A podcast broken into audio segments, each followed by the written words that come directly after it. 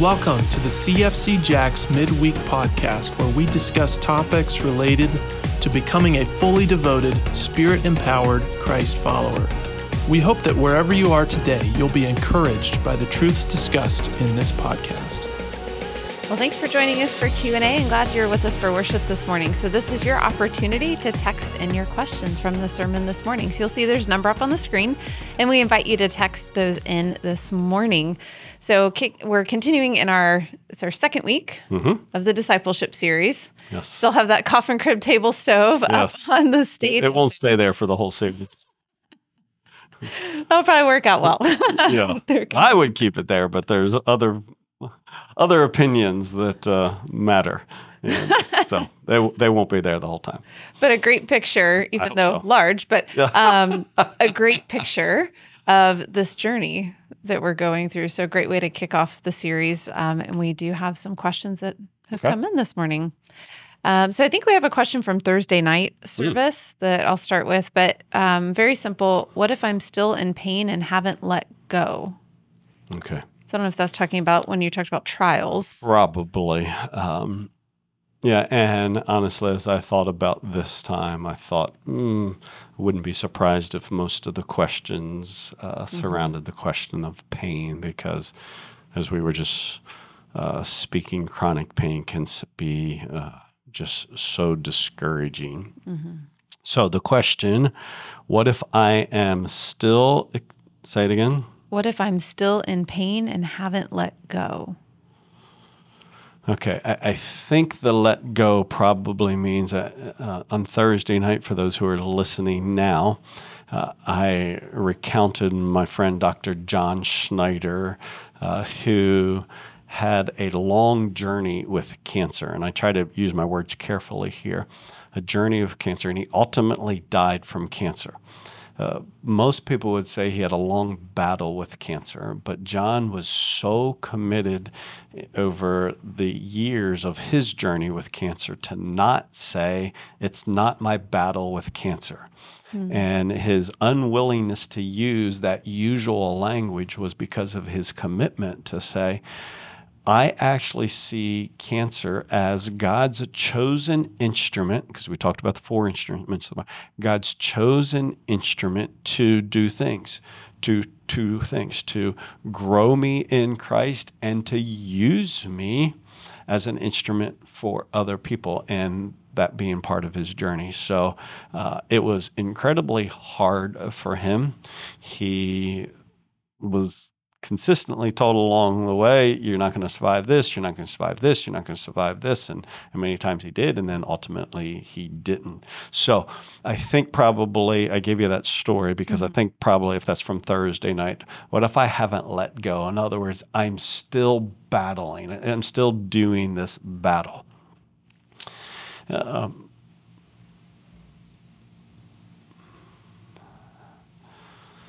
I think I would take you to Jesus in the garden after his um, time of prayer with his disciples before he's arrested. His Lord, if possible, let this cup pass from me. And when he was talking about the cup, he was speaking about the cross, the taking of sin, and the penalty for sin all upon himself, that, that being in that cup, let this cup pass from me. But not my will, he says, but not my will, your will be done. So it is what I would call a prayer of relinquishment, uh, a letting go, an opening of my hands.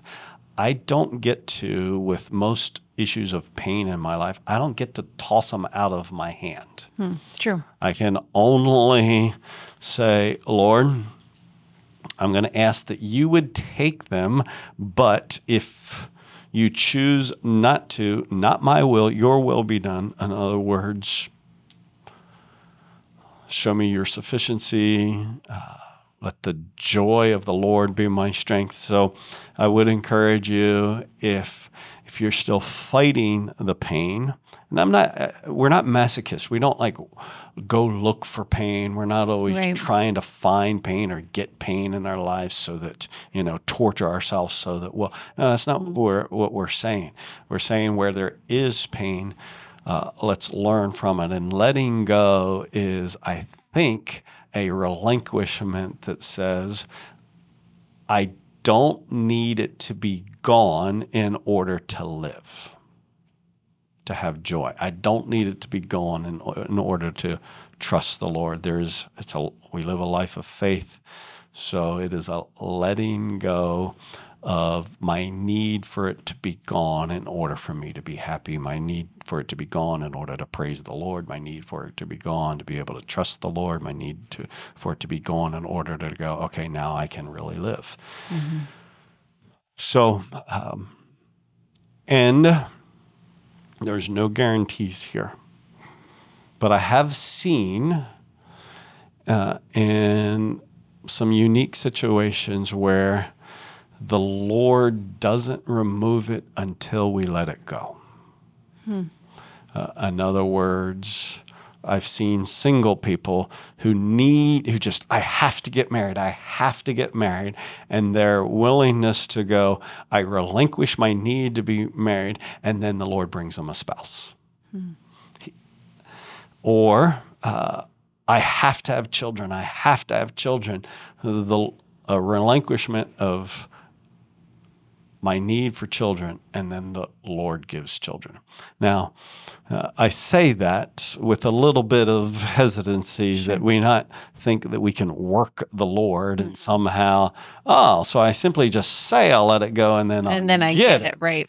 Yeah, no, no, and I don't know that anybody really thinks they're going to trick the Lord into that one.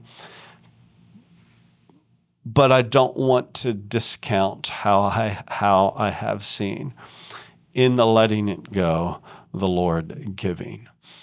Because it's addressing the idols in our life, the things that we want more than what we want the Lord. And until they are taken off the idol shelf, um, the Lord may not take it away. Hmm. Does that make sense? It does. Okay. It does. And so, continuing with that, and you've touched on this, but a question here being specific how can I lean into my pain and learn from it rather than continue to suffer from it. I don't uh, want to waste my pain. I need it to be for something. Yeah uh, appreciate that heart in the question. I would say to the last statement in that question, you don't need it to be for something, it is for something. Mm-hmm. Uh, what you need is to be able to see. Well, I don't even want to say that because sometimes we think, well, if I can see the good it is, then I can embrace it. Uh, a mom who is struggling with some disease or something in her life is willing to say, well, if I can see how that'll bring my kids to Christ, then then I'll get the mm. point. Well, we don't always get to. That, that's noble, and I appreciate that, and I can join in prayer with that. But I don't get to decide what the Lord is going to do with my pain. Right. Um, so I don't know that there is a reason for it. You don't always see the reason. We believe that there is. Usually, usually, oftentimes for me, pain in my life I, I can tend to think about, well, here's what the Lord needs to do in other people's lives versus saying, what's the Lord doing in my life? So, mm-hmm. h- how do you do that? I think you say, uh, Lord, what I know is this I know that faith pleases you.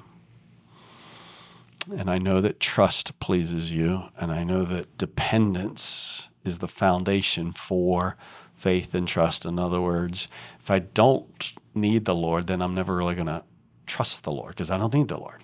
So mm-hmm. pain brings about a dependence, and dependence gives the opportunity for trust to flourish.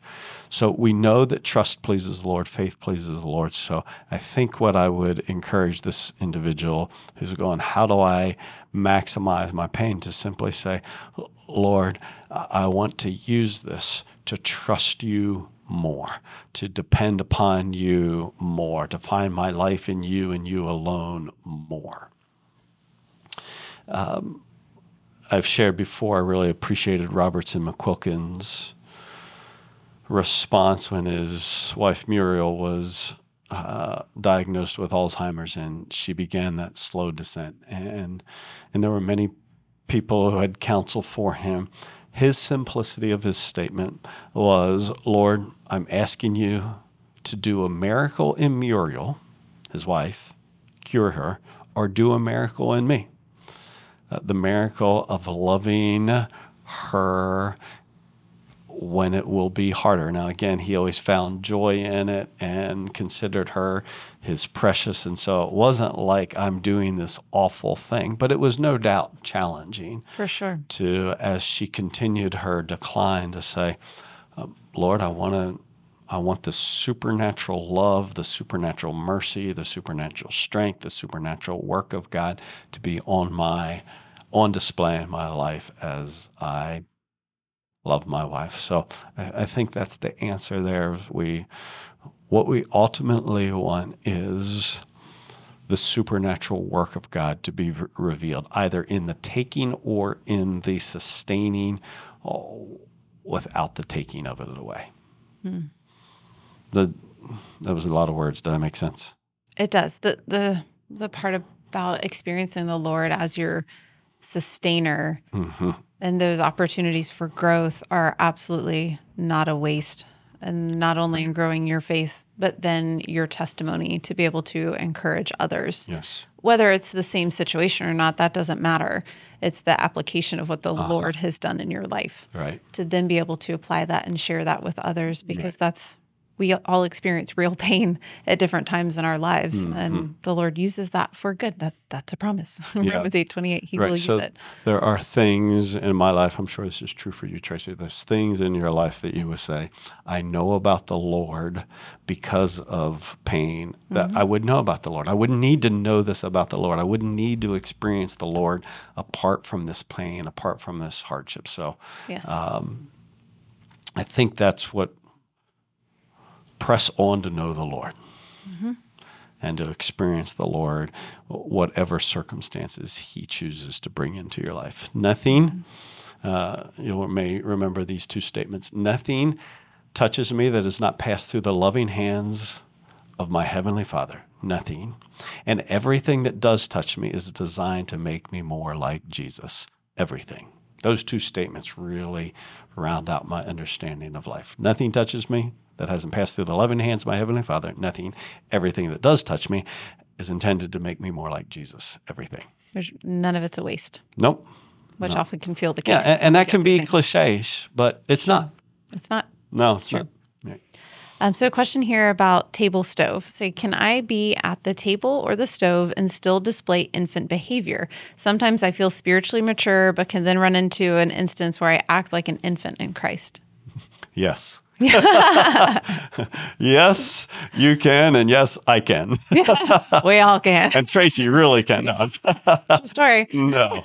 Uh, yes, we can. Uh, and I appreciate the the question here. We can definitely uh, be at different places in mm-hmm. our journey.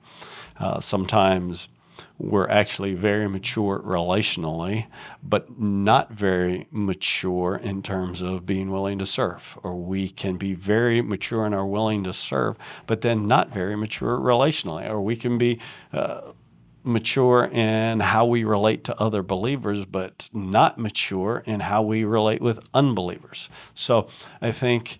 Uh, the drawback to this journey is we kind of put, okay, where am I?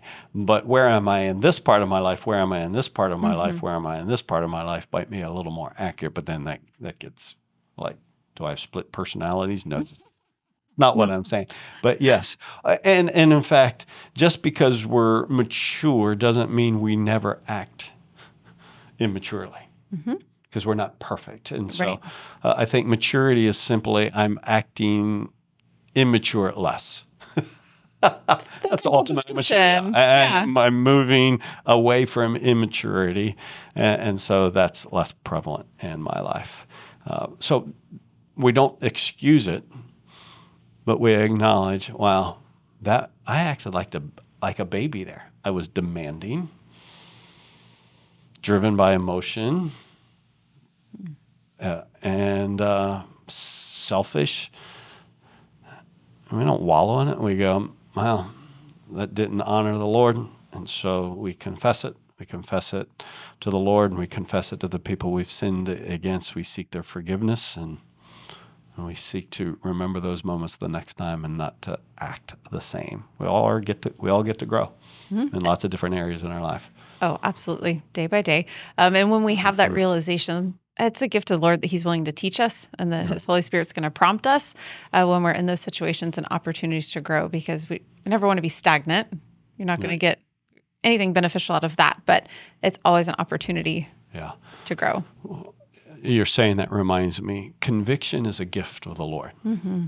Uh, when I act foolishly, I have good reason to defend my flesh, good reason to defend why I oh, did Oh, I that. always have a great reason. In my mind, it's planned out really well. And the Lord is gracious to bring conviction. Otherwise, we would stay in that foolishness. So, just uh, you're saying that reminds me it's always the grace of God that would increase our gratitude and our worship to Him. That by His conviction, which isn't fun to experience, but it's actually by His conviction that moves me beyond my selfishness and my foolishness. And my, now you can resist that conviction and stay there, but God is being gracious to me when He brings conviction that leads, that's intended to lead to confession. So, uh, capture that. When there's conviction, understand what the Lord is leading you to is confession and repentance, a, a change of mind. Yeah, and it's such a gracious gift. Yeah, he's not such just rubbing. He's not rubbing your nose in it. Punish. Conviction right. is not punishment. Mm-hmm. Conviction is the training to lead you to confession and repentance. Hmm which is a great gift. It is a great gift, mm-hmm. a fantastic gift. Well, thank you so much for joining us this morning. Um, really excited about next week and continuing in our discipleship series. So next week we'll look at. Uh, we've looked at the journey. We've looked now at the instruments the Lord uses. Next week, we'll look at the practices that we engage in as believers in uh, on this journey mm. of growing into Christ's likeness. And then uh, Tony will look at one of the barriers to growing. And once we hit after Labor Day, then we'll get into the specifics of grow, moving us from coffin crib table to stove. So I think it'll be a good journey ahead. It will be a good journey. And if you're joining us online and you're here in Jacksonville, would you come join us in person? Yep. We would love to get to meet you and get you connected with people. It's a way that we can grow. So we're really glad you joined us this morning. Hope you have a great afternoon. Thanks for listening to this episode of the CFC Jacks podcast. Be sure to watch as we release new teachings weekly, along with additional content during the week. If you'd like more information about our church, please visit us at www.cfcjacks.com. Thanks for listening.